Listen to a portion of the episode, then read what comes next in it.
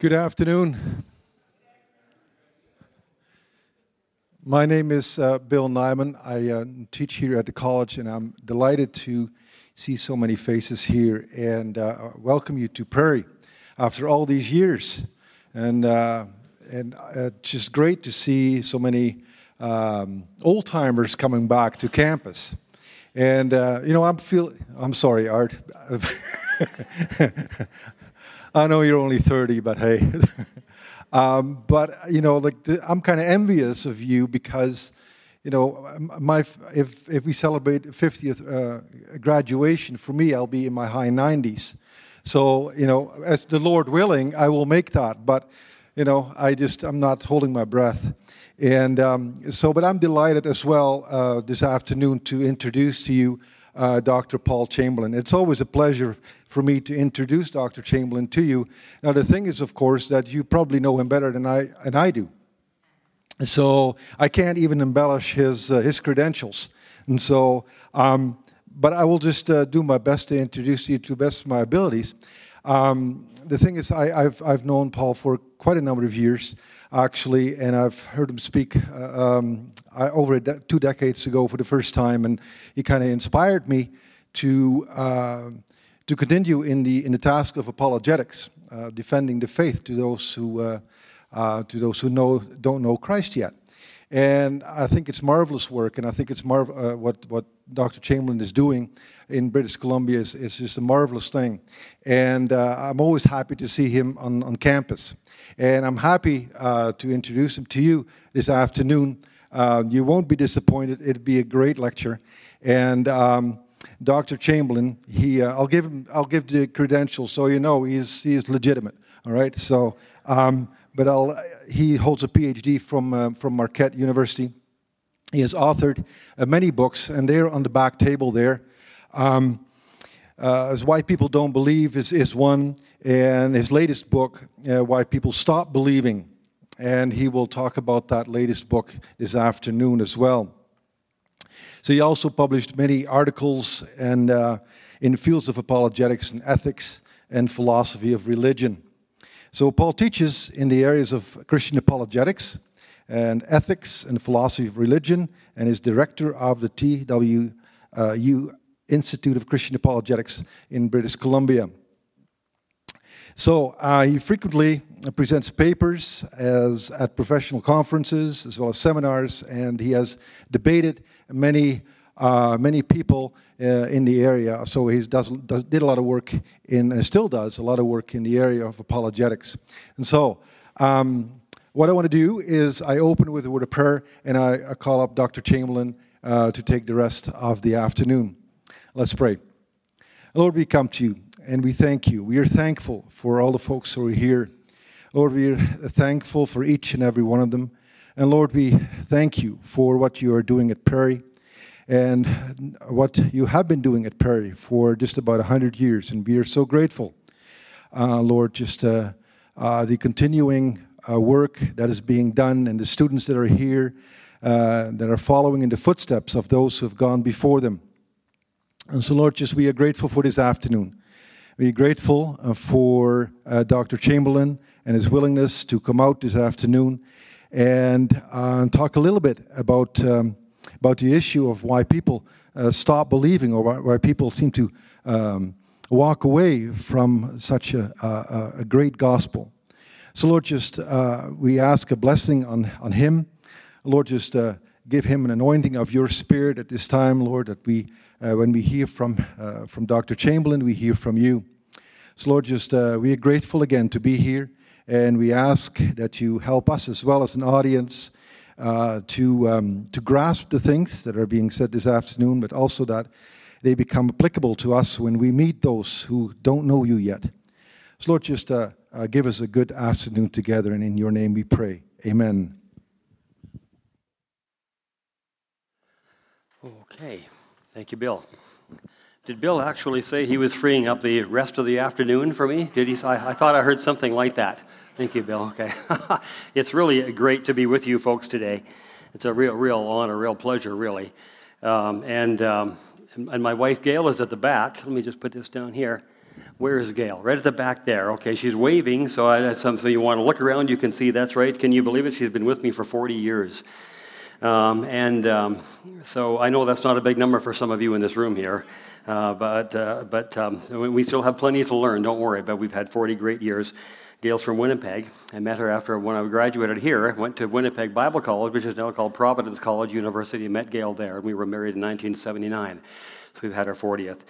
But uh, I will say, uh, every time I come back, to, to Three Hills here, to PBI, it brings back very many memories. And you can just imagine. I'm sitting looking at Art right here. Art, you planted yourself right smack in front of me, didn't you, right there? Because our Art and I go back a long ways. Lots of talks and lots of fun times with my brothers as well and with art. But, but every time I come back, many, many memories. And I even, uh, when I come back, I like to walk around and I take walks through the town and through the city, uh, I mean, through the downtown area and through the school and up through the Prairie Crescent and the Prairie Heights. And I'm just thinking of that family and that family and that family. And I remember having doing something in that little place in the back alley and that playground over there. It's just incredible. Because we moved here in 1963. I still remember the day we moved here. We moved from Seattle, Washington, up here. Uh, my father was going to school down there at Seattle Pacific College. And, and uh, Don Kreitz, and I saw Jim here a moment ago. Where's Jim? Right back here? Yeah, right back there. Who, and who is now looking more and more like Don Kreitz looked in 1963. Uh, came out to the car and uh, took us to our, to our home, to our new home and uh, that's where I we lived in a couple different places while we were here. But um, I graduated in 1977. But one the, the, memories I have involves, in fact, they involve some of you folks in this room here today. But see, I think of names like the how, how many know name like these names? Mastersons, you know that name, the Mastersons. Uh, how about the Callaways? Charters, the Warkentines, the Johnsons, the Majacks, Bennett's, Penners, Nelsons, Gamashes. You know all those names? Those are all the names I remember really, really well. How about this? We had the Pikes and the Jacks at the same time when, when we were here. We had the Belts and the Pulleys. Remember that? Some of those? Yeah, they were all at the same time. We had the Majors and the Minors all at the same time here on, on staff during, during our time here. Uh, I, I, remember that. Uh, I always got a, a, kind of a kick out of that. Um, but, but a lot of good years growing up and a real rich heritage. And it's always great to come back, and it's good to see some of you folks here. And some of you I know, some of you I don't, but it's, it's, a, uh, uh, it's, it's great. And it's always, all, I should say, it's always also great to work with my friend Bill Nyman. Bill and I now have become fairly good friends. We've done a number of things together. Uh, and he said the first time we connected was a couple decades ago, um, but, but and I, I, don't really remember that, but I do remember working together with him here at the school. And I'm not sure if some of you know that they, the, they're running, and Bill has been very involved, actively involved in this, but the school runs courses, actual courses, in, in, in three of the prisons nearby. One is in Bowden, the, the Bowden uh, Institution in Drumheller, and now a new one up in Edmonton, Maximum Security. And so we were out to Bowden yesterday. And last time I was here, we went out to Bowden there again and, uh, and went to the, to, to the uh, medium security and then over there to the, to the uh, minimum security after that. And it is just incredible what's going on down there. I mean, if you want an amazing experience, ask Bill if you can tag along sometime. I mean, the whole, this whole room, start, the, the, uh, the fellows come in down there, the inmates, and they love these guys who come from the school. They just love them. They're giving them not just training, uh, but an introduction to Christianity, to Jesus, to the Bible, and give them a lot of hope in life, hope that they've never had before, sometimes affirmation they've never had before. I mean, just it's just incredible. Uh, and, and the love goes both ways. I mean, it is really quite an experience. So I've, I've really had a great time um, being a part of that, just a little part of it. It, it. it, does get a few jokes going too, like my TA, that felt a young man who works with me, he enjoys sending out notes on his Facebook page saying his professor will be going to prison tomorrow. Uh, and, uh, and he asked me how, and asked how, how, the captive audience was and how the cell groups were and, and things like that. that that's the, the kind of things I get from my, uh, my students when I let them know this. But it is really a phenomenal thing going there. And, and, uh, and, what's interesting is I used to go there when I was a kid. My father would go there, and he'd do some speaking there. And we would go play our trumpets. The very same place. Uh, but this is different now. We're running an entire course. This is what's incredible. And the, the, the fellows pay $25 for the course. That's what the book costs and they give them the textbook. Uh, and then they take the course. And if they don't make it, they take it again. And some of them have gone through, they're almost ready to graduate, getting a, getting a, a, a degree. And it's just a whole new world for them. So it's really something. I was just going to say the thing that uh, strikes me about this for- format here that we're involved in today this kind of a lecture format is that it always does. It involves a lot of communication, doesn't it? Like I'm right now, I'm doing most of the talking. But when we're done here, we'll all go out and we'll all be communicating with other people. And if we're going to be able to respond to something like the question we have up here, it's going to involve communication. And communication is something we're all involved in. I'm a teacher, so I do it for a living. Some of you are teachers as well, but even if you're not a teacher, you do a lot of communication in your life.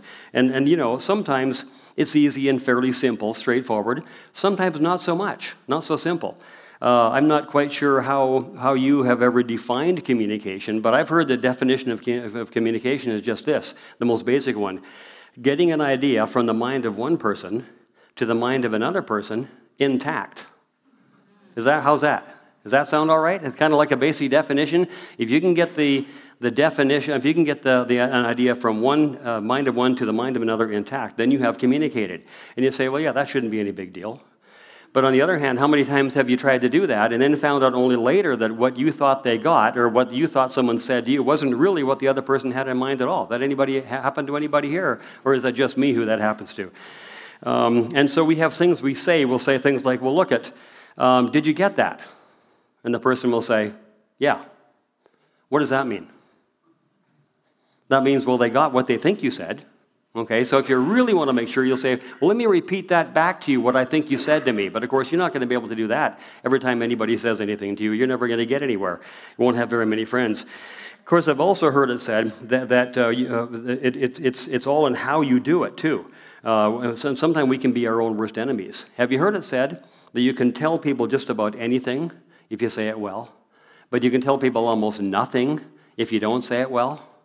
I've heard that, and I think there's some truth to that. And sometimes, of course, we are, we are our own worst enemies. I did hear a kind of a, a, humorous story of a young man who he had a, he had a reputation of, of getting an idea into his mind and immediately blurting it out. In other words, he wouldn't think much before he spoke, he just would speak, okay?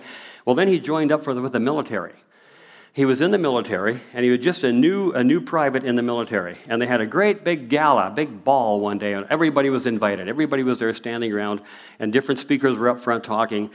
And, and, uh, and, and people were there, the brass was there, people were in their uniforms. And at one point near the end of the evening, the general got up, the real big guy. He got up to speak, and he started speaking. And this young guy didn't find it too exciting. He turned to the lady beside him and said, Can you believe this windbag what a bore. And there was dead silence. And the lady said to him, Young man, you know who I am?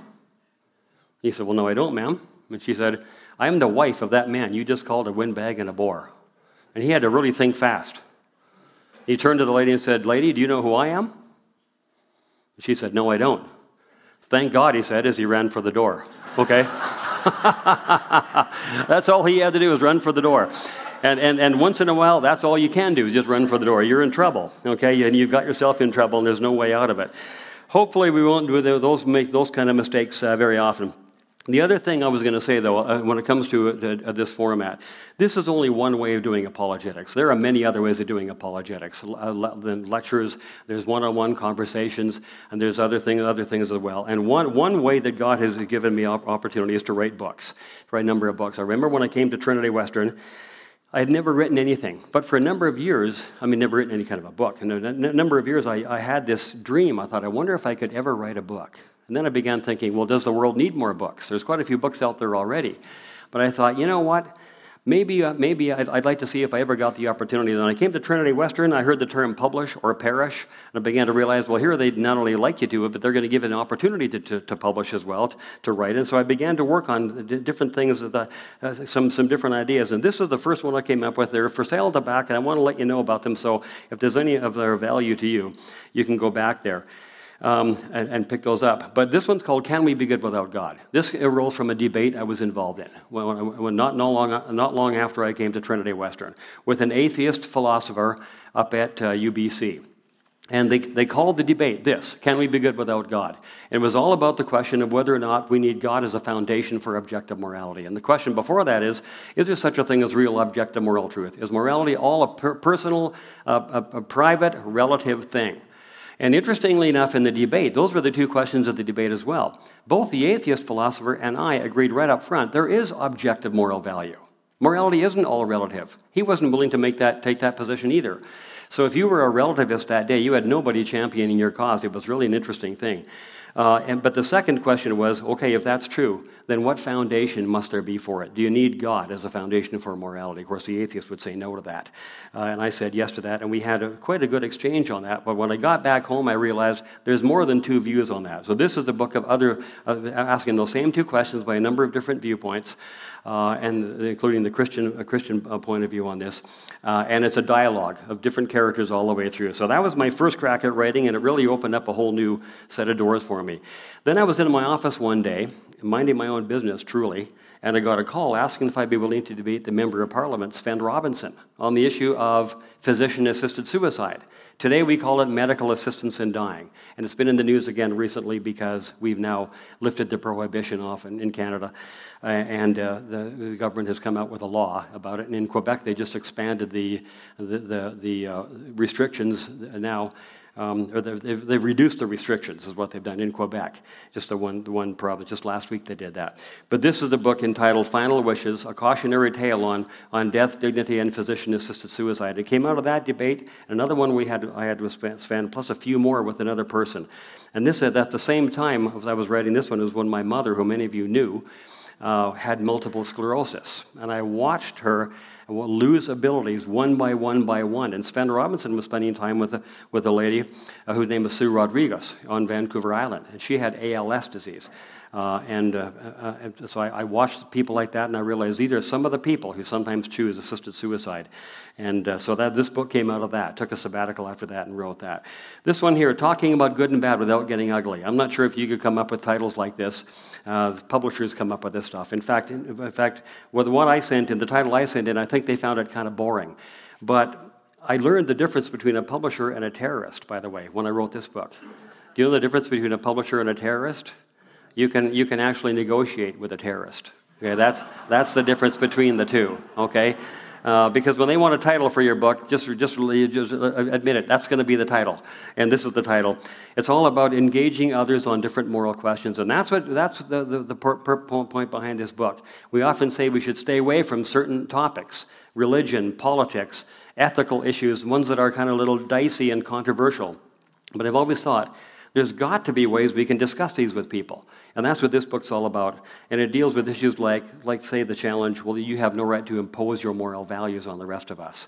You're religious. The rest of us are not religious. What do we do with that? How do we respond to that? So we have a chapter called Thou Shalt Not Impose, and other chapters related to that as well. This one, Why People Don't Believe, deals with what I consider to be one of the, one of the more pressing and more recent apologetic challenges to the Christians uh, that we face in the last 10 to 15 years. And then as a religion, including Christianity, is dangerous is a force for evil in the world. It causes people to blow themselves up and blow up, blow up buildings and fly planes into buildings and blow up abortion clinics and stuff like that because they believe God told them to do it. Uh, and the, the, the, new atheist names like Richard Dawkins and Sam Harris, and you know some of these names. Uh, they've advanced this, uh, this uh, uh, uh, position very strongly. So, this is a response to that whole idea, the new atheists, why people don't believe. The last one is why people stop believing. It's the one we're talking about here today. And, and, and let me just say a few more things about that as we go here. I'll put these down here for now. Those are at the back, by the way, and you can, you can, you can purchase those, by the way, with cash or with checks or with a credit card, whatever, whatever you'd like, if, if, they're of, if they're of value to you or, you, to you or, or to somebody else. But the, the final book, Why People Stop Believing, the, the question that really got me when I began working on this book is this. I bet it's a question that some of you have thought about as well. What's going on out there today in the last five to 10, maybe 15 years? Why is it that people who once embraced Christian faith, and I bet some of you know people like this, uh, who went to church, who read their Bibles and believed them. In some cases, prayed, they studied theology, in some cases, promoted the faith to others, in some cases, they were leaders. How is it that people like these come to the point where they're willing to abandon the whole thing and to walk away from the faith and, and from the church and even from God Himself? Because some people just walk away from the church, but they say they're still religious or still Christian. But plenty are walking away from God Himself and now claiming the whole thing was a big mistake and the rest of us would be wise to follow them out. How does that happen? And why is there some kind of a wave of that going on? Because what, what struck me is that when people like this do this, they often become some of Christianity's most ardent critics, most passionate critics.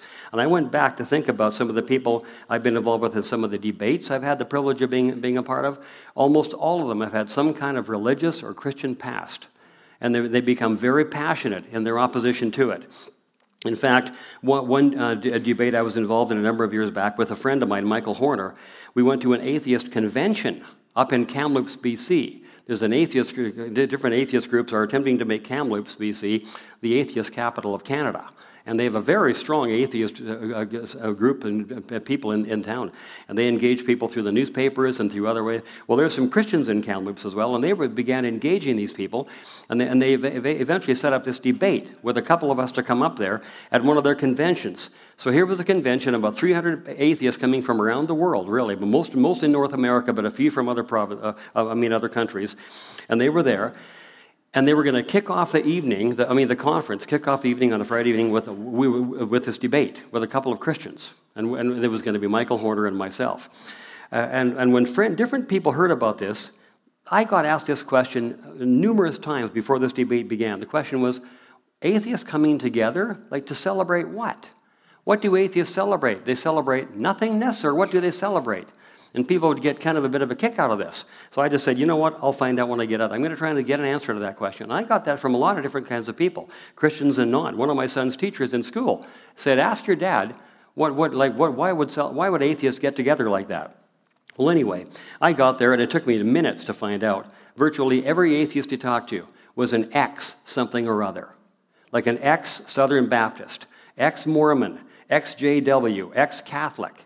They were almost all ex something. And you know what? They were there to celebrate their freedom from the shackles that these religious teachings had placed upon them. That was a, that was a major theme throughout that entire conference. In fact, they called it, they took a song, you know, a song from John Lennon, Imagine No Religion. And that was the theme of the conference.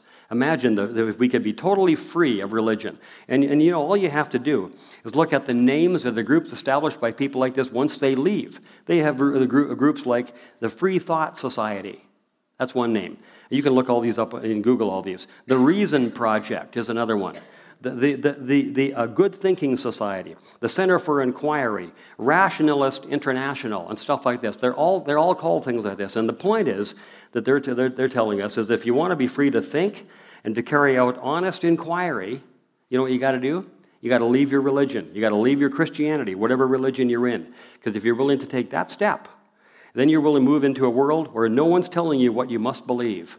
You can read widely. You can consider new ideas. You can think for yourself.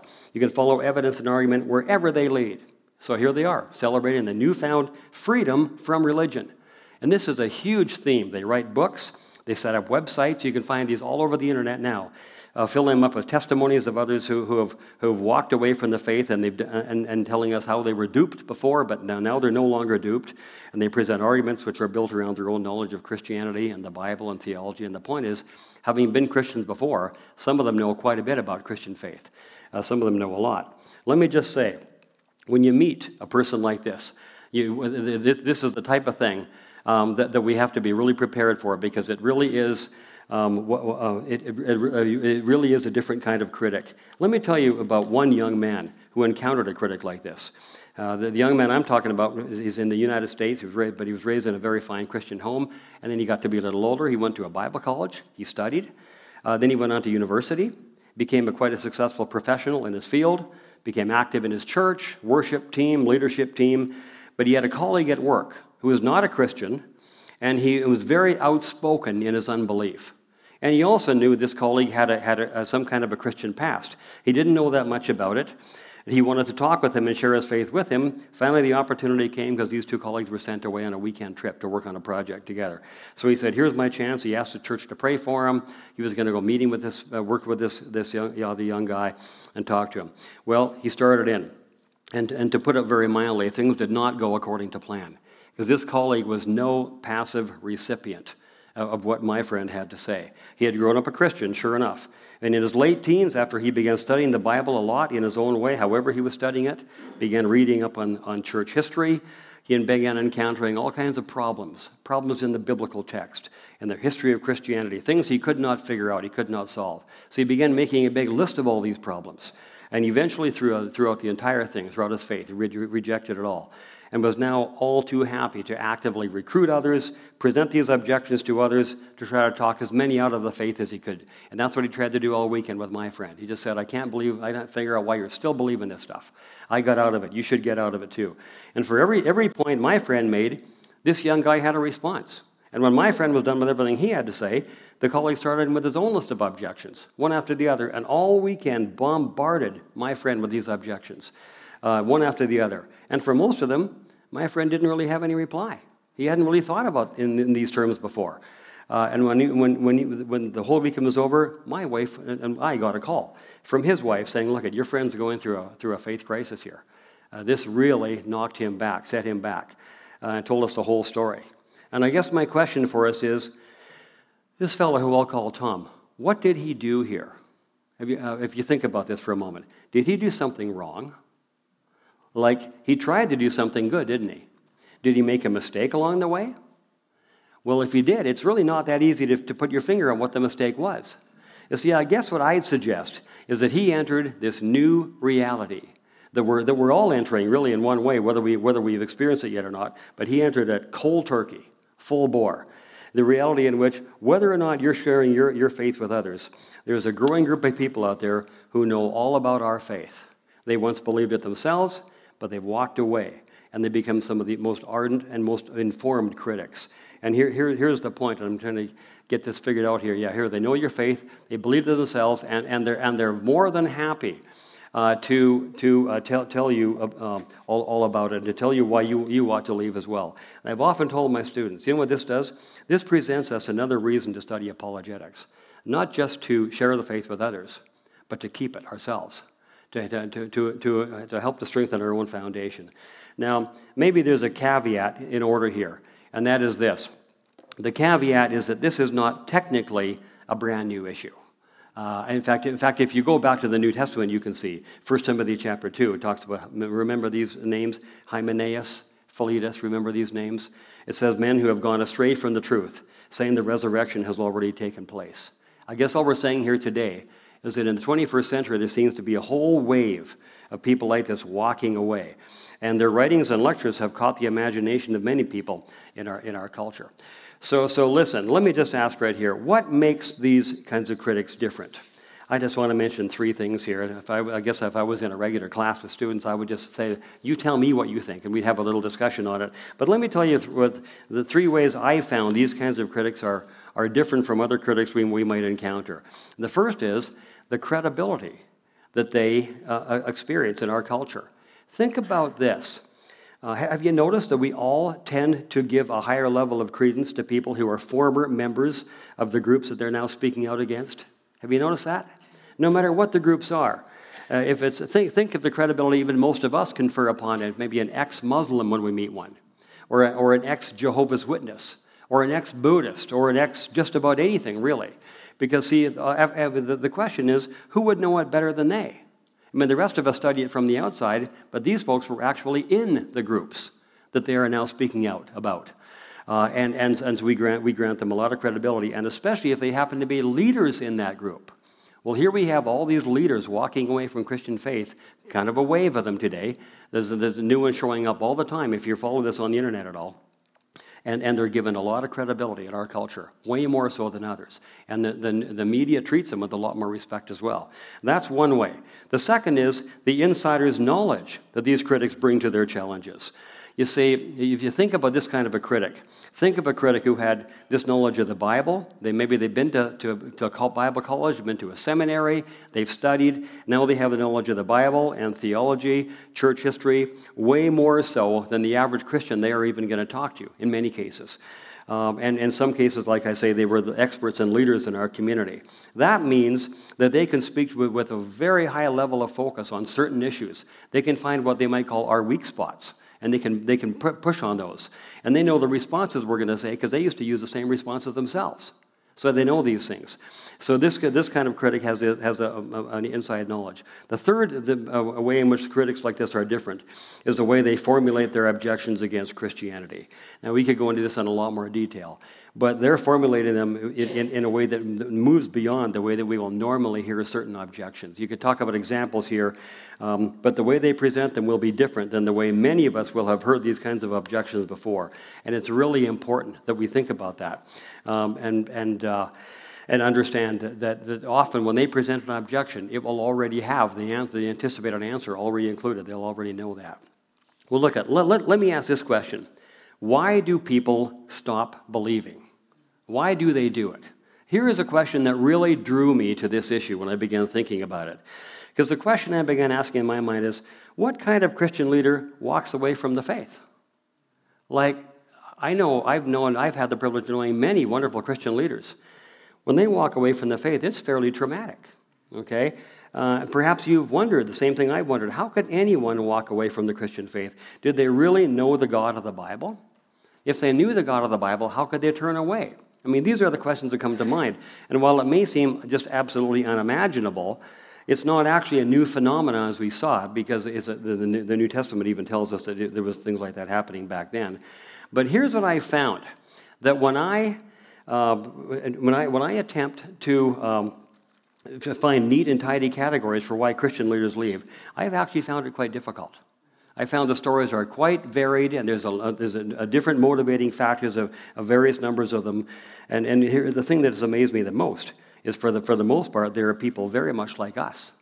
The, the, the, ones I've known, they're very much like us. And I found that a little bit scary to tell you the truth. See if you don't think the same thing when you hear a few examples. Here's one young man.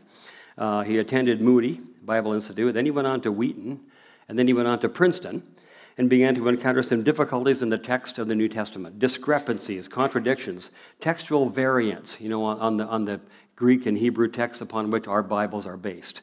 He began to find these differences in there, and he struggled and he wrestled, and, he could, and for whatever reason, he could not find answers to these, these issues he had. And eventually, his faith began to one by one, bit by bit, come down. He said it was like a house of cards till eventually the whole thing collapsed. Well, today he's gone on in his studies, and he's a very highly rated scholar. In fact, he's the chair of the Department of Religious Studies at a university in North Carolina, but a very prominent critic of Christianity, one of the most pro- world, most uh, well-known prominence of, of, the New Testament and of Christianity itself. Here's an, another one. This, the second one, is a person I studied with. When I did my own PhD studies, he was taking courses as well. He had been a seminary graduate before that. In fact, he went to the same seminary I did before that. Uh, he had been a Christian preacher, a church board member, a very bright guy. He wrote articles in Christian magazines. Then questions began to loom really large in his mind after all those years. And he encountered some, a number of really serious personal difficulties in his life as well. And as he writes, he said he began to be no longer convinced by the same kinds of arguments that he had found so con- convincing and so important to him before. He eventually wrote a book on how and why he became an atheist. And today he's devoted his life to, to, to debunking Christianity, as he, as he puts it. He's got a team of bloggers that have worked with him on the internet, and he's written different books. And the stuff he writes is actually very credible. It's, he, he puts hard arguments out there, uh, arguments that put in a way that I'd never thought of. But listen to his own testimony. He says, as a young man, he was not raised in a Christian home, this fellow, but as a young man, he, he, someone gave him a Bible, and he began to read the Bible. As, and, and he said it all seemed so real to him. And eventually he said, My life was radically changed. That's what he say, even says that now about, about his life back then. It all seemed so real. And he began looking for opportunities to tell people about Jesus, even going out hitchhiking with the goal of witnessing to anyone who would pick him up. He was doing that. It just, it just strikes me that maybe he would put most Christians to shame in terms of his passion and service. Eventually, he went on to study, uh, as, as I said before, but today sings an entirely different tune. And as I said, devoting his life to debunking Christianity. Uh, he sent a note to me through, a, through another friend saying, I, I, guess Paul has heard that I've gone over to the dark side now. Uh, that, that, that's how he puts it. Here's another one. Another uh, man who I actually met because he was one of the ones that was involved in with the, the, the debate we talked about earlier. Raised as a th- Southern Baptist in Texas. He was training for ministry and, and, and as a Southern Baptist, and, and, and, a whole bunch of things happened in his thinking, and he began to reject the entire Christian faith. Now he leads the atheist community in Austin, Texas. As a very articulate spokesperson, he's prominent at public gatherings all over North America uh, for, for gatherings of atheists. And actually, to tell you the truth, having met this guy, he's one of the nicest guys you're ever going to meet. Uh, after the whole debate was over, he, when I, my wife was coming up to me, Uh, and I said, hey, Matt, let me just introduce you to my wife. And he saw Gail coming. He says, oh, I'd stick with her for, for 30 some years. And I said, and he gives her a big hug. And I said, hey, buddy, she's taken. Uh, and uh, and he, uh, uh, but, but that, that's the kind of guy he was. He invited us down to come see him in Texas, have some real steaks, he said. Not the kind of steaks that uh, most people have. Come to get some real ones with us. And you got a guest room, stay there if you like. I mean, it was unbelievable. He's quite a guy. But he's one of the fellows who's totally, re- who was training for pre- preparing for ministry and now leads the atheist group in, in Austin, Texas. Another one. Uh, I'll mention. I'll just mention two more. This this fellow was an author and a former Pentecostal minister for 25 years in the U.S. He's now an atheist, and he's rising in prominence as, a, as, uh, because he's the person who's the founder of one of America's first secular churches. It's called Community Mission Chapel of Lake Charles, Louisiana. They get together because they still like the interaction and the company with each other, the fellowship. They sing songs, Beatles songs, etc. They have testimonials. This person gets up and talks to the group, things like that. That's what they do. And it's, it's, uh, there's a bit of a movement of, of secular churches that have been starting across North America. Just one more I'll mention here. And this is of a university professor, but he was raised as a pastor's kid. From an early age, he wanted to be a theologian. So he read everything church, church fathers to systematic theology, got a PhD in the history of Christianity, and eventually landed a teaching position in an evangelical seminary. Then he says he began to find himself no longer believing the faith he had grown up with and he made the decision to leave his faculty position. Uh, and and uh, in, in, in, an article not that long ago, he's encouraging other Christian professors be open about your and be honest about your identity, uh, because some of you don't believe the things you're teaching either. And he says, as, as time goes on, time went on, he says, I could no longer fake it. Other people maybe can carry on faking it, but I, I could never, can never carry on faking it. And, so the, and I looked at it and said, well, these are the stories. How do you categorize the reasons people leave. Well, having read a bunch of the stories, let, let, let me just mention three uh, that I found that, that, that maybe are reasons with it that, that could be considered uh, common reasons that, that, that, that is present among people who leave. The first one is what we'll call disillusionment with Christian colleagues, with the church, and with God. Now, have you ever noticed that if you are disillusioned with Christians around you and with the church around you, if you are, there's not a real big step between that and disillusionment with God Himself.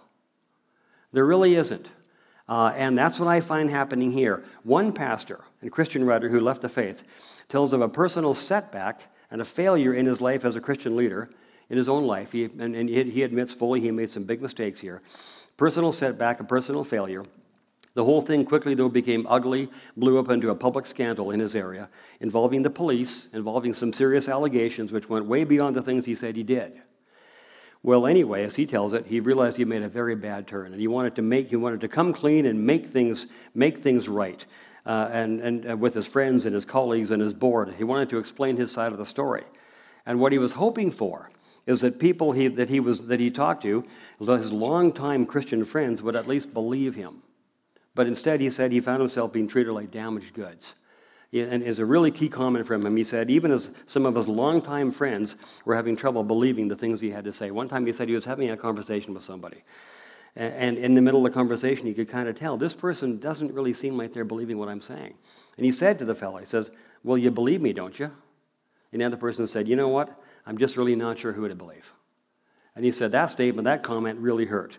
And he said, He hung in there for a while. But later on, when he finally walked away, that was one thing he pointed to. It was one thing that kind of was, was a key factor in him moving him down to a downhill slide, which ended up with him leaving the church and God altogether. But that was one key thing disillusionment because of the things he did, and, and, and uh, but disillusionment in the end. That's number one. Let me give you another one here, and that is intellectual difficulties with Christianity. Believe it or not, I'm never quite sure what to make of this. Because when people walk away, they, they have all these lists of intellectual difficulties they have, and some of them are actually fairly hard. Uh, and they're, they're many and they're varied. They have to do with God, the, the, existence of God, the nature of God, the God of the Old Testament. They have to do with the New Testament. Can we trust the New Testament? What about textual variants? What about contradictions, differences among the Gospels? And, and, do we really know who wrote those Gospels? And can we trust them because they were too close to Jesus? And it goes on and on and on, under, undermining the New Testament.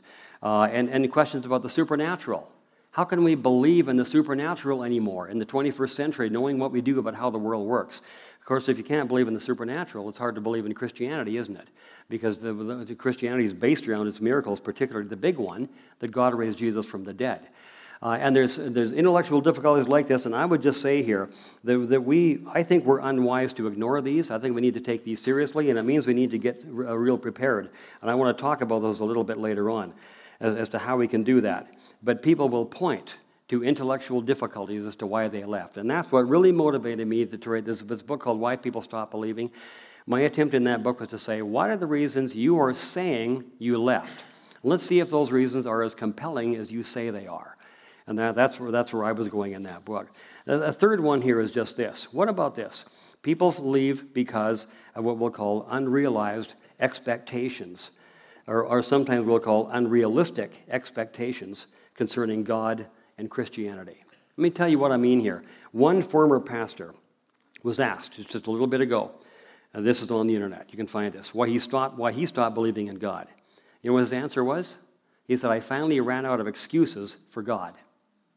I just couldn't, I, have never heard anybody say that before. I thought, what does he mean? Well, when you read on, he said this In his own theological training, it had stressed that God would protect Christians, that God would answer their prayers, God would provide them with wisdom and with strength, God would heal them from diseases.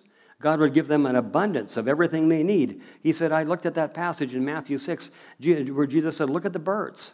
Look at the flowers. If God takes care of them so beautifully, well, then what are you worried about? Oh, you have little faith. Doesn't, doesn't don't you think God cares for you much more than the birds and the flowers? He said, I looked at all that. He said, and that's what I loved about Christianity. Because he said, I was raised in a very much more liturgical setting. I didn't find my, my faith very meaningful growing up. And then I was introduced to this way of thinking about Christianity. But he says, over time, what happened? Is he, this pastor said, I began to look around. And I began to notice that more often than not, these promises fail to materialize, is how he put it. He said, I found bad things happening to me in my community about as frequently as to my non Christian friends. About the same. Uh, and he says, So I began collecting answers to prayers precisely, in his words, because I found them to be so rare. I would pray and I wouldn't get answers, pray, but suddenly I'd get one, so I'd collect that. And he says, What do you do when that starts happening? And you're the pastor, because he was the pastor. What do, you, what do you do? He says, Well, you start by making excuses for God. He called that the fine point of his theology. You get some of them from the Bible, and, and then, you, and then you just have to work and create others of your own.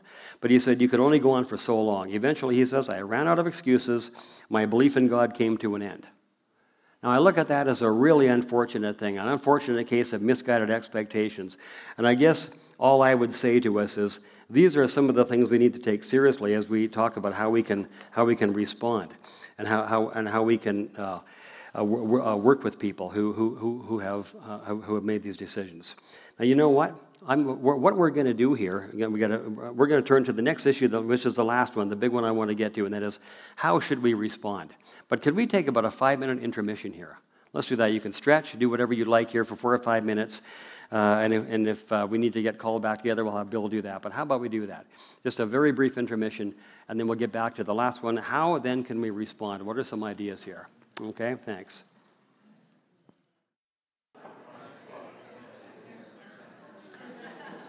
Okay, if we, if we can uh, just find our way back to our seats, let's, let's look at this last question here.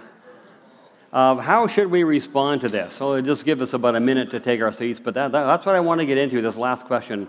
And I'll bet some of you have some pretty good ideas on this as well. How, how would we? How should we respond to, to all this stuff that we see happening around us here? Because it's, it's serious enough that I don't like to just go to the first part. I like to go to the second part as well and ask, what could we do if there's anything we can do here? Well, let me put a few things up on the screen here. I'll tell you some ideas that have come to me over, over the last number of years. Uh, and, and then some of you may have some other ideas as well that you might want to add in any comments or discussion at the end as well. But the first one is just this. I think we, we, we must make sure that we never, uh, well, we need to take very seriously what Peter said. You know the verse in, uh, I'm thinking about 1 Peter chapter 3, verse 15, where Peter says, always be prepared to give a reason for the hope that you have. That's quite a strong statement. But when you think about that, he's calling us to be in a constant state of preparedness, and not just to explain what it means to be a Christian, but why we are Christians, to, to give a reason for the hope that we have.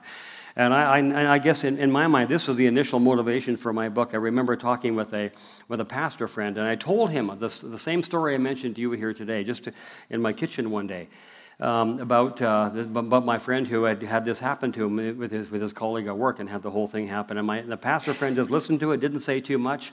But then six months later, he went back and we were visiting again. And he said to me, You know, that story that you told way back then, he had thought about that and thought and thought about it. He said, That just gives me the willies. He says, Because I'm a pastor, uh, and I just wonder how many of my people would have been able to fare any better than your friend. Uh, he said, Been to Bible college, a, well a pretty well trained guy, you would think, and yet when he was hit with really well informed objections by a well informed critic, uh, he, he was really un- unready. And I would just say, we, we just need to make sure that we take this as seriously as we can. Um, that, that uh, um, that, that, we, that, that Peter's call to always be prepared. I'm sure most of us in this room are, would agree with that, but I, I think it's a basic one. Let's remember this as well. Um, let's see here. Now I'm getting something kind of funny coming up here. Let me just go a little further here. This is inter- interesting what I'm getting up here. Okay. You know what? I've got something different here. I'm going to leave this. I knew that was going to happen, Andrew. So let, us just, Andrew, you can just shut that off if you want, because we don't, we don't need to, to, work, to work with it because we had I had the one the first one on there, but I didn't have the other, so we, we don't really need to, to use the, uh, the PowerPoint. I'll just, I'll just go through and tell you what these are. The second one is this. It's what I've mentioned already, just to recognize that the critics of Christianity we face are not all the same. We've already talked about that earlier. But the thing that came to my mind as I began working on this issue was that if you are a person who, who has maybe been, been a pastor, maybe a Bible college or seminary graduate, uh, or you've been working in the ministry for a long time, you are going to be a different kind of critic than the other the ones we, we, that, we would tend to meet. Uh, and, and we've already talked about some of those differences, so I don't need to repeat them, but we need to really realize there are different kinds of people out there who are critics of the faith, and that's one. And, and, and this is a different kind. Let me go to a third one here. A third, a third response that I, I think is, is, uh, is really important for us, and that is this. Let us surprise, when we meet a person like this, I think we should surprise them with our grace and with our love when, when we talk to them. And I say surprise because realistically, I think we might as well admit it, we as Christians don't always have the best record here. And I guess the question I, I have I ask in my mind is now that folks like this are on the outside of the Christian community looking in, they used to be in the Christian community, now they're on the outside, how much friendliness and how much grace do they receive from Christians that they encounter? This is a really good question for me to think about. I mentioned this in one talk I gave, and then uh, some, some time back. Uh, and, and uh, uh, when we got out at the very end, we had time for Q&A, and a gentleman stood up. And he said, you know, I walked away from the Christian faith totally a few years back. I was gone for a few years. And he said, and immediately I found out that all the people I used to hang out with and talk to, they really were not there for me at all. I was pretty much left out on my own. They didn't really, they felt awkward around me. They didn't know what to say. Uh, they didn't really, and, and, and so basically I felt like I lost my whole set of friends. He says, and then there was one person who gave me a call and said, We need to get together. And they got together, this Christian gentleman got together and he began asking him questions. He said he didn't argue with me, he just asked me lots of questions. And we got together again, and we got together again and again and again. And that was the way, that was my road back. Because uh, he says, now I can enter back into the Christian community. Well, I just wonder if we, if we, how, how we're doing on that. And the reason I say is because I have a student back, in, uh, back at Trinity Western. He's a, he's a master's degree student. He's in his 30s, a little older, mature, mature guy. And he's a guy who has a real heart for interacting with people who are not Christians. He, will he'll join, he joined at one point an, an, uh, uh, uh, a club of atheists, and really, I guess it was an atheist club in, in the Abbotsford area. He joined it for about two years. In fact, he joined it and met with them weekly until the club went defunct. The club finally ended. And he told me one day he was kind of a little bit down in the mouth. In fact, I happened to see him walking down the sidewalk. It was kind of a fluke. I happened to be there coming out of a restaurant. He was walking down the sidewalk, and I said, Chris, where, where are you going? He says, I'm just I'm coming from the Atheist Club. He says, the club just ended. Every, he says, every time I join a club, a couple of years later, they end. You know, uh, and, uh, and, and this, the, the, but he had been a part of this for a couple of years, and, and he would interact with them. He'd hear from them. He'd get to know everybody for two years, just coming to the club. Uh, and he did the same thing with a group of Mormon missionaries in our, in our area. He would meet with them regularly and, and get to know people. And they'd really get into issues. And they'd plan the next issue. And he'd do his research and they would do theirs. And they'd come together again and again and again. So they get into this in a really big way. And one day he came to me and he said this. He said, You know, I, I, I, sometimes like, like wonder what, uh, well, you know, what, what, we're doing when the Mormon missionaries come to our door. He says, because having met with these Mormon missionaries and gotten to know them pretty well, he says, they tell me again and again that their experience with evangelical Christians is one of being treated with unfriendliness and even, even to the level of hostility, day after day after day when they knock on doors. And he says, to the point that by the time they're nearing the end of their two year stint, most of them have come to view evangelicals as simply hostile people. That's after the two years. And Chris just said, you know, if Christians would just, even if they don't want to talk to them or don't have anything to say, if they just love those Mormon missionaries and treat them well, treat them nicely, it would make it a lot easier for people like me to have productive conversations with them later on. And I thought, that's a really good point. That, that's, that's all we really need to do. And you know, I don't, I don't know if you've ever had to sit down and take time and talk with those Mormon missionaries, but I did some time back, and I re- realized that as the more I got talking, the more I found they had quite a negative attitude to the various Christian groups in the Abbotsford area, based on their experience. In fact, one group, they pointed to one group and said, they hate us. That's what, they, that's what the group told me. The couple I was talking to told me. Uh, and I thought, you know what? All we really need to do is love our neighbors as ourselves, which what Jesus said, and do unto others as you'd have them do unto you, and we'd have this one taken care of. Interestingly enough, I'm not sure if some of you heard the news, but a couple of young Mormon missionaries were involved in a serious accident in Kamloops last weekend. Not sure if anybody heard that. And one of them actually died uh, since the accident. Uh, the, the fellow uh, is from Colorado, the young man. And so Chris, my friend, heard, heard about that. He contacted the people he knew, the missionaries he knew, Mormons, just to let them know that he was thinking about them and wished them well. And they got, they got back and said that, that really meant a lot to them. Uh, and I was thinking, that's all the kind of thing we need to do. So we can prepare. So when, when someone does want to sit down and have conversations, then the, then the people are ready. And I would just say, for people like this who've walked away, it's always going to be a question in my mind how are they being treated by the rest of us now that they're on the outside looking in? I hope they're, re- they're, receiving a sense of grace and friendliness from the rest of us. Let me go for a fourth one here, and that is this. This is going to sound pretty basic, but there's a reason I say it. We need to pray for people like this and realize they're not the enemy. All right? Pray for people like this. They're not the, the enemy. And I raise it only because at times they may, be, they may appear to be the enemy. When someone says, My job now in life is to debunk Christianity, that sounds like the enemy, doesn't it? But it's not. The only enemy we have here is the one who prowls around like a roaring lion, seeking whom he may devour. 1 Peter chapter 5. That's the enemy. These other folks, they're our former colleagues. They could use our prayers and our love. And, and uh, so that's, that's my, my, my fourth point by way of response. Let me give you a fifth one, and that is let us prepare for meaningful dialogue. Now, this is a really big one.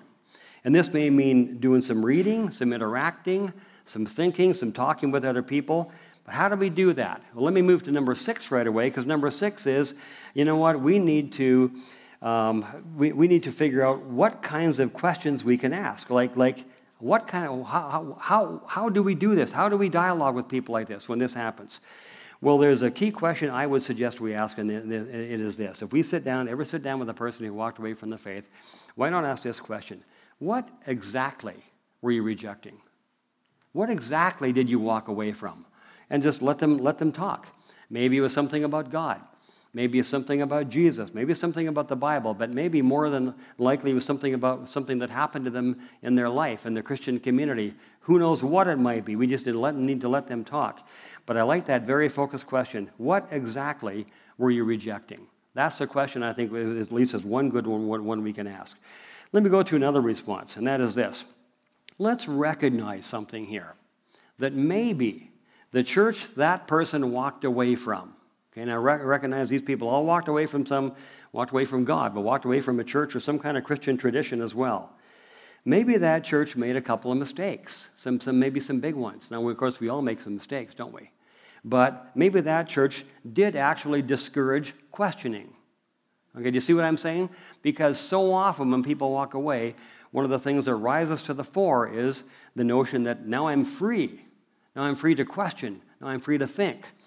Well, weren't you free before as a Christian to, to question? Well, maybe, maybe in their, their Christian tradition, the, the, the group made a mistake and didn't, and didn't uh, d- uh, encourage questions. And maybe they did, made this mistake as well. Maybe they equated the primary, uh, essential Christian teachings, you know the ones I'm talking about? There is a God. And he re- revealed himself in the person of Jesus. And the, the, the Bible is the Word of God. And Jesus is coming again. And Jesus rose from the dead. and salvation by grace through faith. These are the essentials. These are the things that Christians believe anywhere you find them. But sometimes it, it could be that in the, in the groups that these folks left, maybe they were equating the primary teachings with some of the secondary, non essential ones, the ones where there's legitimate disagreement by people with a high view of the Bible. You know what I'm talking about? Those end times questions, for, for instance. Um, like, uh, is, is, uh, will Jesus' return be pre tribulation? Will it be post tribulation? How about this? Will it be mid tribulation? Have you heard about that one? Okay, probably have. Um, will, it, will it be premillennial or amillennial? Or what about predestination, election, free will, uh, eternal security, the age of the earth, the role of women in leadership? These are sometimes very contentious questions uh, um, in the Christian community, but we need to recognize those ones I just mentioned are not the primary essential teachings of Christianity. These are secondary, non essential, and they're the ones where people with a high view of the Bible, who study the Bible very carefully, will often have differences of opinion and, and we need, need, uh, need to make sure we keep those straight. And it could well be that within the, some of the groups that these folks left, they were equating primary and secondary essential, te- uh, secondary non-essential teachings. Let me just make sure I'm not going to lose this. I just about lost it right there. Realize that. Okay, how's that? Now, you see, we can argue against that, and we can come to tell people, look at, you know what, you may have walked away because you thought uh, you know, Christianity prohibited free rational inquiry. We can have arguments about that and all that. But what I'm suggesting here is that maybe we need to just listen to the experiences of people like that and say and found out and say that maybe in your group, maybe that's what they did. Maybe they did discourage questioning. Maybe they did inappropriately elevate certain viewpoints on secondary issues to a very high level. And, and, then permit, do not permit questioning on any of these things. And that leads me to another response which follows right out of it. And I got this one from J.I. Packer. And I'm not sure if you've, uh, most of you will know who J.I. Packer is, but one thing he has told his students over the years is this. The, the, the, the, the well-known theologian, highly respected man, he said, well, he said, well, I believe in an infallible text, okay? And I bet most of us in this room do as well. An infallible text. I do not believe in an infallible human interpretation of the text. Okay, that's how J.I. Packer put it. I do believe in an infallible text, but I do not believe in an infallible human interpretation of the text. In other words, when humans go to human beings like us all go to work on the biblical text, we need to recognize we are not the infallible ones. The text is infallible, but we interpret it. We're doing the best we can, but, but, but we're not necessarily infallible. So we have these important distinctions that we need to make. And, and, and I guess the only question is how then does this work out? for, for in, in, our churches. How do, how do we do all this in our churches? Well, I think it comes down to one really simple point, and that is just this. Let's make our churches and our Christian gatherings places where questions and exploring are welcome. Let's make our Christian churches and our gatherings places where, where questions and exploring are welcome. How, how, do we do that? Where do we start? Well, well how about this? Maybe, maybe there's some pastors in here or some of us who do some teaching and preaching. Are we willing to encourage people to whom we preach to examine and to question our own teachings? Are we willing to do that? See, that's an interesting way to think about it, isn't it? Because you remember the Berean Christians in Acts chapter 17? They were called more noble because what did they do? After the apostle, yeah, after the apostle Paul was done speaking to them, it says they went away and they searched the scriptures to see whether these things were, were so, were true. And then they were willing to question. And so they were more noble for doing it. And then it said, and remember the result? Many others came to faith in that group. I think we have little to fear by encouraging people to question. And I think we, and I think we could we, we do ourselves a big service and the, our, the Christian community a big service by encouraging people to question even the things that we teach. Now, can I push this one step further and just ask you this question? Is there a sense in which Christianity invites questioning and exploring on all of its teachings, not just those secondary ones, but on all of its ones, even the most important, essential, historic teachings. What do you think about that? Is there a sense in which Christianity invites questioning and exploring on all those? Well, here's why I ask it, is because when you look at 1 Corinthians chapter 15, remember that passage, the resurrection passage in, in there? When you get down to verses 17, 18, 19, the Apostle Paul says this Look at, if Jesus has not been raised, remember what follows from that?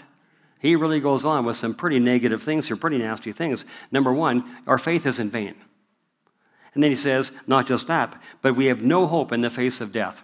All those people who have died, we've gone to their funerals and we've said, it's okay because we're going to see our brother. We're going to see our sister again sometime later. Paul says that's all off if Jesus didn't rise from the dead. In fact, he ends up by saying, if, he, if Jesus didn't rise from the dead, we are of all men most to be pitied. That's a very strong statement, okay? Uh, and, and why? Well, because we've been duped. We have been so totally duped. Wow, we've been duped if Jesus didn't rise from the dead. We've been duped into believing something that's one of the biggest hoaxes that ever been foisted on the human race. It's why C.S. Lewis is really interesting here. He makes a statement that if, if uh, when it comes to the resurrection of Jesus, he says, it's either true, and then one of the most important teachings you'll ever give to somebody, or it's false, and it's the biggest hoax that's ever been foisted on the human race. He says, either way, it's very, very important. He says, it, what, it, what it cannot be is moderately important. Okay? If it's false, he says, in one sense, you can kind of forget about it. If it's true, well, then, then you can't forget about it. It's the most important thing, but it can never be moderately important. But what I'm thinking here is if that's what the Apostle Paul was willing to say in 1 Corinthians 15, well, as one of our pastors out in the Vancouver area said just a little bit ago, he said, it's as if Christianity is willing to stake its entire message on one historical moment. Uh, and actually, one supernatural historical moment the moment of God raising Jesus from the dead. And then invites the world, come question it. If you're a scientist, Question it. Go check it out. If, you, if, you're, if you're a historian, go check that out. If you're a philosopher, go check that out because everything rests on that. Because if Jesus did not rise from the dead, the whole thing is a sham. But if he did rise from the dead, then everything else follows from that. Uh, and, and it seems to me that in that sense, we, we can, we can uh, invite people around us. If you're not sure, explore. Explore. What do you think? See if Jesus rose from the dead or not. See what you think when you look at the data. Let me go on to another response here, though, that, I, that I've, uh, I think we should be thinking a little bit about, and that is this. Let's guard against overpromising on God's behalf. You see what I'm getting at there? Remember that one pastor I talked about who had these unrealistic expectations? I guess we'll call them unrealistic. At least they were unfulfilled anyway, expectations. And he was preaching those to his people, and, he, and the, this, these are what really made um, the, the gospel important for him. Well, you see, what happened is he said he began to preach these, these, these things, and he began to find that they weren't really coming to pass. He began to make excuses, and the whole thing led him to become disingenuous. And I thought, we need to be very careful how we do this. Uh, William Lane Craig, uh, some of you probably know who he is, a, a well known Christian philosopher. He talks about one other pastor, totally different story here. And then tell me what you think about this, okay? Uh, uh Bill Craig talked about a pastor who got up in front of his people one Sunday morning, and they had a member in their church who was dying of cancer. And they prayed for healing for that member. Okay? The next Sunday, they came back, and the pastor announced that the member had died. And then he proclaimed to the people, See, we prayed for healing, and God did it. This is one of the best healings we, one could imagine. Now, William Lane Craig says, You know what? That's disingenuous. Because you know that's not what you prayed for. Now, I guess I'd say we can put that kind of interpretation on it if we actually discuss it for a while and say, uh, in one sense, God did do that. We can discuss it and interpret it that way, but I don't think we should begin by acting as though God answered our prayer in the way we meant it. Because you know what that does? That then turns anything into a positive answer to our prayer. And it just it becomes disingenuous, especially to people on the outside. Then, and they're asking, well, then what would ever count as a non answer to our prayer? And the whole thing just becomes meaningless. And I guess in this pastor's case, the one I mentioned first, who walked away, he said after a while he looked around and he said, Who am I fooling here? And he just felt he couldn't, he couldn't carry on anymore. And that's why I say I think we should be very careful about over promising on, God, on God's behalf. Because, see, here's what we know. I think all of us in this room know this that godly people sometimes experience pain and grief. How about this? Children sometimes die even when their parents or pastors pray for healing from them, for, for them. That happens, doesn't it? Uh, uh, some of you have heard the statement by Samuel Rutherford, the old preacher, who said this It is God's prerogative to pluck his roses and gather in his lilies at midsummer or in the beginning of the first summer month. What is that to you or to me? The goods are his own. He has the right to do that because he is the creator, creator of all life. I guess my encouragement to all of us is this just to make sure that, that our people hear that God does not always conform his actions to our wishes. And that's a good thing, too, by the way. He is the, he's the omniscient, sovereign God, and we're not.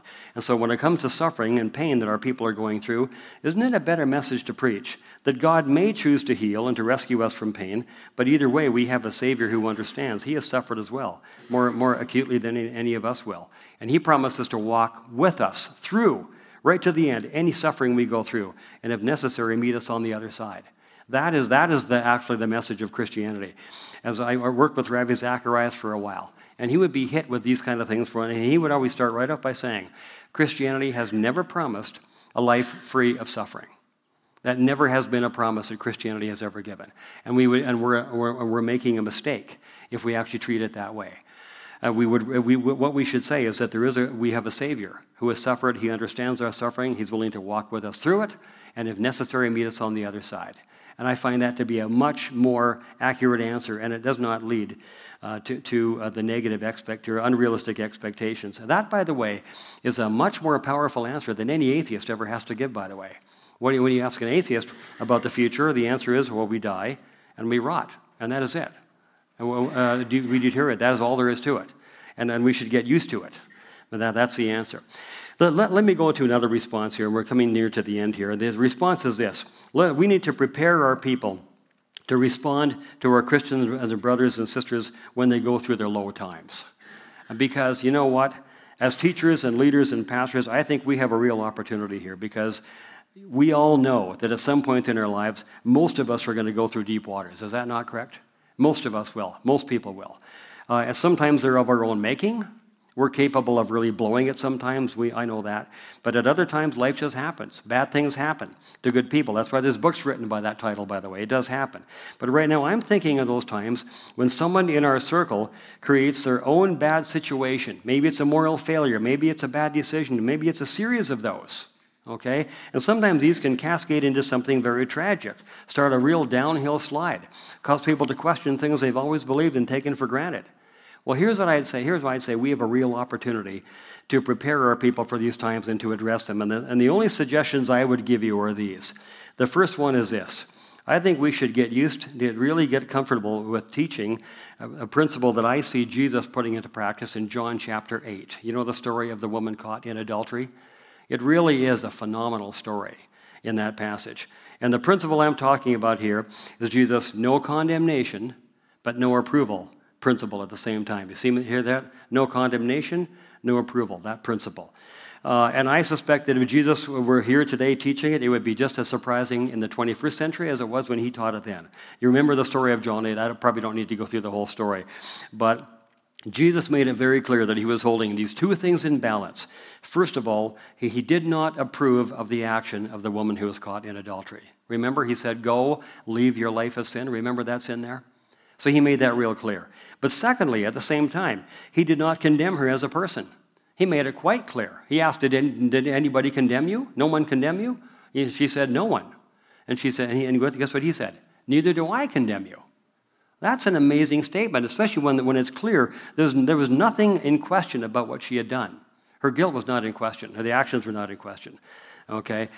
Um, and, and here Jesus was able to hold these two things in, in balance no approval, no condemnation at the same time. And, and as, as, in fact, it looks to me like Jesus even added one thing. He went a step further and restored the dignity of this poor woman who had probably taken quite a trashing uh, from the people who brought her.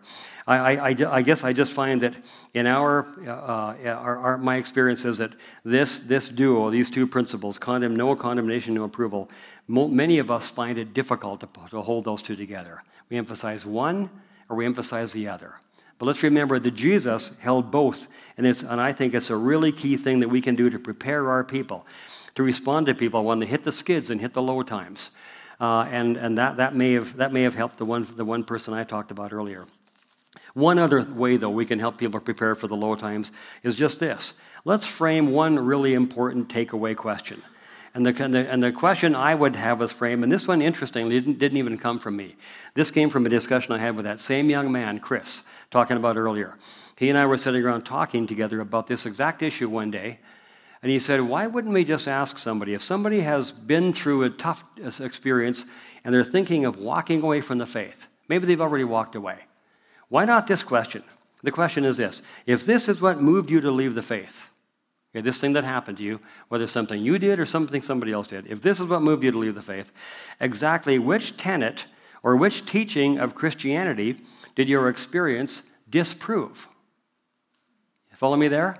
If this is what's moving you to leave the faith, exactly which tenet, which teaching of Christianity did your experience disprove? In other words, as my friend, my student put it this way if the Christians around you were jerks, okay, or if you, or they treated you in a second, third rate manner, or if you acted in a second rate, third rate manner. Suppose uh, one of those happened. What does that prove about the truth or the falsity of Christian teaching, of Christian truth claims? Does it follow from this that Jesus is no longer the Savior, that Jesus never rose from the dead, that God no longer exists? Let's at least focus people back on the truth of those big questions because that's really what we, uh, uh, I, I would really love to see us go there, back to the foundational question of the truth of Christianity. And there's just one more I want to leave with us here in closing, and that is this let us not lose hope in the midst of this whole thing. And, and the reason I say that is because sometimes it can be a little discouraging. You see somebody who you thought would never walk away, and yet they walk away. And, and, that can, and, and the media sometimes gives people like this quite a bit of attention, if, you, if, you, if you've noticed that. The Christian media, too. Uh, and, and then but this, and, the, and the more public secular media as well.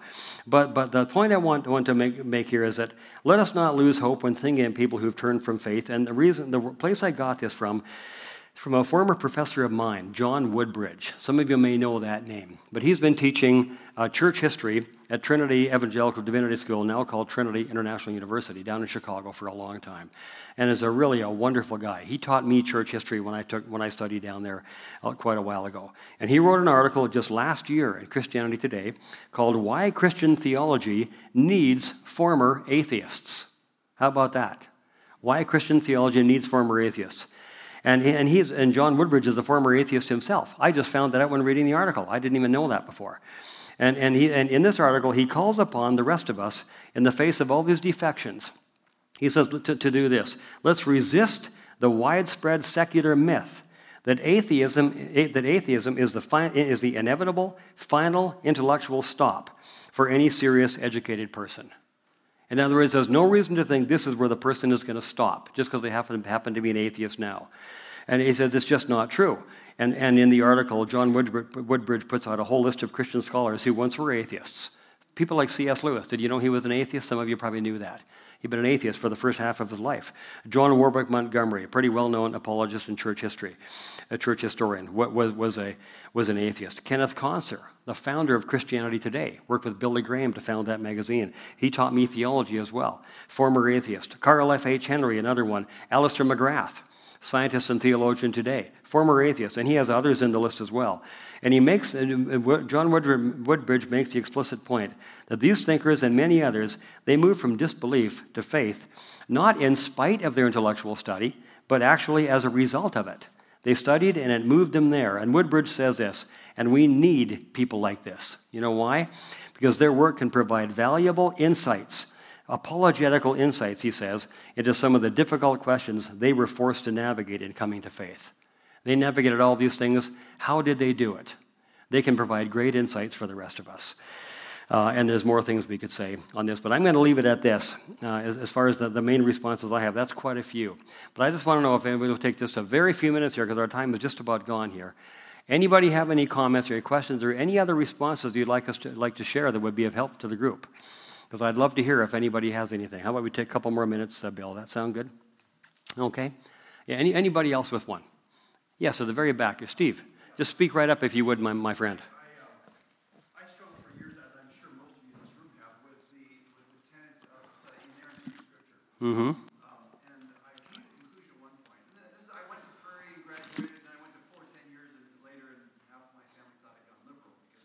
mm-hmm. The question is, were they right? Okay. That doesn't, that doesn't help that much, Steve, when you say it that way. Okay. mm-hmm. Mm-hmm. Mm-hmm. Mm-hmm. But I, I found that uh, one analogy came to mind that really helped me out with, especially the New Testament. It's got four Gospels, yeah. all accounts of the life of Jesus. Yeah. Very Yeah. I thought this guy at one point had an insertion in there where a guy came up with six denials of Peter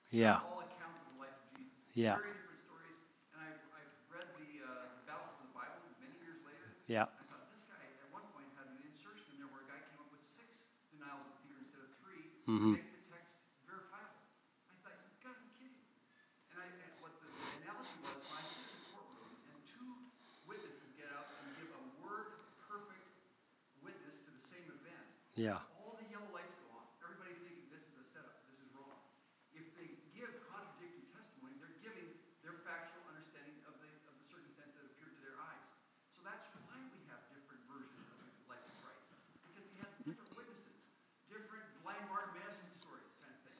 And to me, that was very helpful because that, that, that means I become a non-inerrantist in one way, that still have a very high view of Scripture.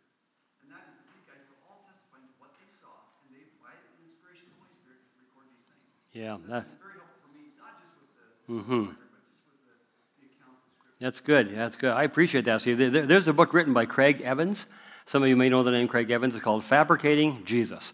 He talks exactly about this, this very point Steve's raising here, about, about certain people who have raised with, with what seems to be a, a view of Scripture that's very high and very irreverent, but actually gets us into trouble right off the bat when we're looking for word for word agreement in order to, to, to say that the, the Scripture is true. And of course, when you read through the Gospels, the four Gospels, you don't get that. You got Matthew saying it one way and Ma- Ma- Mark saying another, even down to the very small things, like, This is my beloved Son, you are my beloved Son. Okay, that's not word for word agreement, is it? But the idea is exactly the same. The gist of the meaning is exactly the same. But if you're looking for word for word agreement, if that's, that's, that's what your standard is that you've set for that, then you're going to have to do all kinds of mental gymnastics to somehow make that fit. And that's what Steve was talking about. Harold Lindsell, who wrote the book Battle for the Bible, was handling the scriptures, something like that. And he finally came up and he said, We have to say that Peter denied Jesus six times because we find all these differences. There must have been six different denials, even though it says right there, you'll deny me three times. It says right there three. Uh, and, and so you know you got an issue that way. And, I, and I, you know what? This actually, this issue here has actually moved people away from the faith. We need to be very, I think, very clear and very careful in how we teach what, what our expectations of the, of the scripture should be. And the very best uh, scholars I read on it always say you get four documents together, they're reporting on the same thing. What you're looking for is agreement on, all, on the big picture, the big items, all, agreement all the way through, which is exactly what you have in the Gospels. But differences in the way the stories are told, which again is exactly what you have in the Gospels. And I think when you look at it that way, you have a really strong record and a great thing, the type of thing historians are looking for. And Steve's exactly right. If you take two or three uh, uh, witnesses to, this, to the same event, and they give a word for word, identical testimony. You know what the rest of us were going to say, and the judge and the jury? They made it up together. They got their story straight. In a really interesting story, I'm going to take a little bit longer here, but there's a, a fellow's name is, is uh, uh, Jim Wallace, J. Warner Wallace. He does quite a bit of apologetics now, but he was a homicide detective in Los Angeles for a long time. I've gotten to know him on a couple different occasions, a really great guy. And he talks about this very principle. And he says, and you can see how it works in police detective work as well. He said he was called one day to the scene of a crime to interrogate a number of people who had been accused of a crime and they were on the scene. So he had to drive an hour to get there. He drove there and he I walked up and he said to the officers, Okay, where are my witnesses here? He said, They're in that, they're in, they're in that police cruiser right over there. He says, You got all of them in the same car? Yeah. He says, Well, then why bother, why bother interrogating them? They got their story straight now. They're all going to say the same thing and it's all going to match perfectly. Uh, he says, Never, and he just really gave it to those guys. You never ever put them in the same car. Uh, and, and it seems really basic and really simple. But see, it's the same principle here. Uh, so when we read in the Gospels, any historian is, is, is, delighted to see that the Gospels report the same story with the same facts and the same meaning, but differently because you've got different witnesses. Uh, and that's exactly what you have in the Gospels. And it's a beautiful thing. But if you're looking for word for word agreement, well, you're looking for the wrong thing, number one. And that's going to treat you to put you into all these mental gymnastics. But unfortunately, sometimes in our churches, we have, out of, a, out of a real reverence for the Bible, we have almost taught that that's what you should have. If God said it, well, what did He say? Did He say, this, this is my son? Or did He say, you are my son? He must have said one or the other. Which is it? And, and, and, and, the, and the point is, it's all being translated anyway, and it's being written 30 or 40 years later by, uh, who, by what, uh, the, the uh, different uh, disciples, the apostles, who are not even attempting to give us a word for word statement. They're telling us exactly what the meaning of it is. And that's exactly what you get. So we need to be, I think, really careful how we put this and, and not set our young people up for all kinds of struggles later on when they begin to study the scriptures in this way. Good comment, Steve. I really appreciate it. Uh, and and, and uh, yeah, anybody else? Our, our time's about gone here, yeah. And I've been to Yeah. I would have thought of two things. Either it wasn't God's will, or somebody that was there praying was a little bit weak in their faith, that there would be a healing. And that was the, the weak link. Yeah, could be. Ultimately, it seems to me we need to let God be God and do what He chooses to do. He's going to take us all home sometime. So that's going to happen sometime. One of these days, it's going to happen. So that's, that's good. Okay, you know what? Let's leave it at this because our time's gone. I'm, I'm happy to chat further if anybody wants personal basis, but thank you very much. Pass it to Bill. Thank you. You bet. Thank you, Dr. Chamberlain. It was great. Um, so you have time to uh, maybe go to the back table and look at uh, look at some books yet if you want to purchase some books. But I want to thank you for coming out here. I hope you had a, an enjoyable and an enriching afternoon, and I hope your uh, your stay here, the rest of the stay here at Prairie, uh, will be great as well. Enjoy your your banquet tonight. Uh, thank you for coming out.